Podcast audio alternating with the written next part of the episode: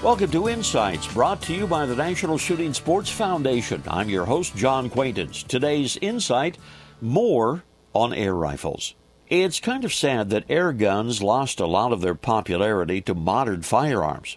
Did you know that they actually competed with early matchlock and even flintlock rifles in the 17th and 18th centuries? Because they were considered to be more reliable. Yeah. They could be fired in wet weather. They allowed for more rapid fire, and some actually had magazines for greater capacity. They were quieter than black powder guns, which disclosed the shooter's position with both smoke and muzzle flash, let alone noise.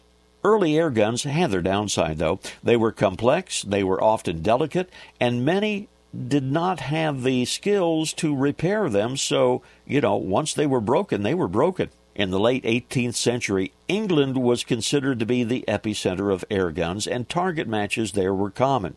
Clubs abounded. Competitors were serious about their sport. Most of today's air guns are low powered, although some high powered models are available for hunting and pest eradication. Perhaps the most popular air gun caliber is .177 or 4.5 millimeter. You know, you can actually shoot air guns in your backyard with the proper backstop. This is John Quaintance.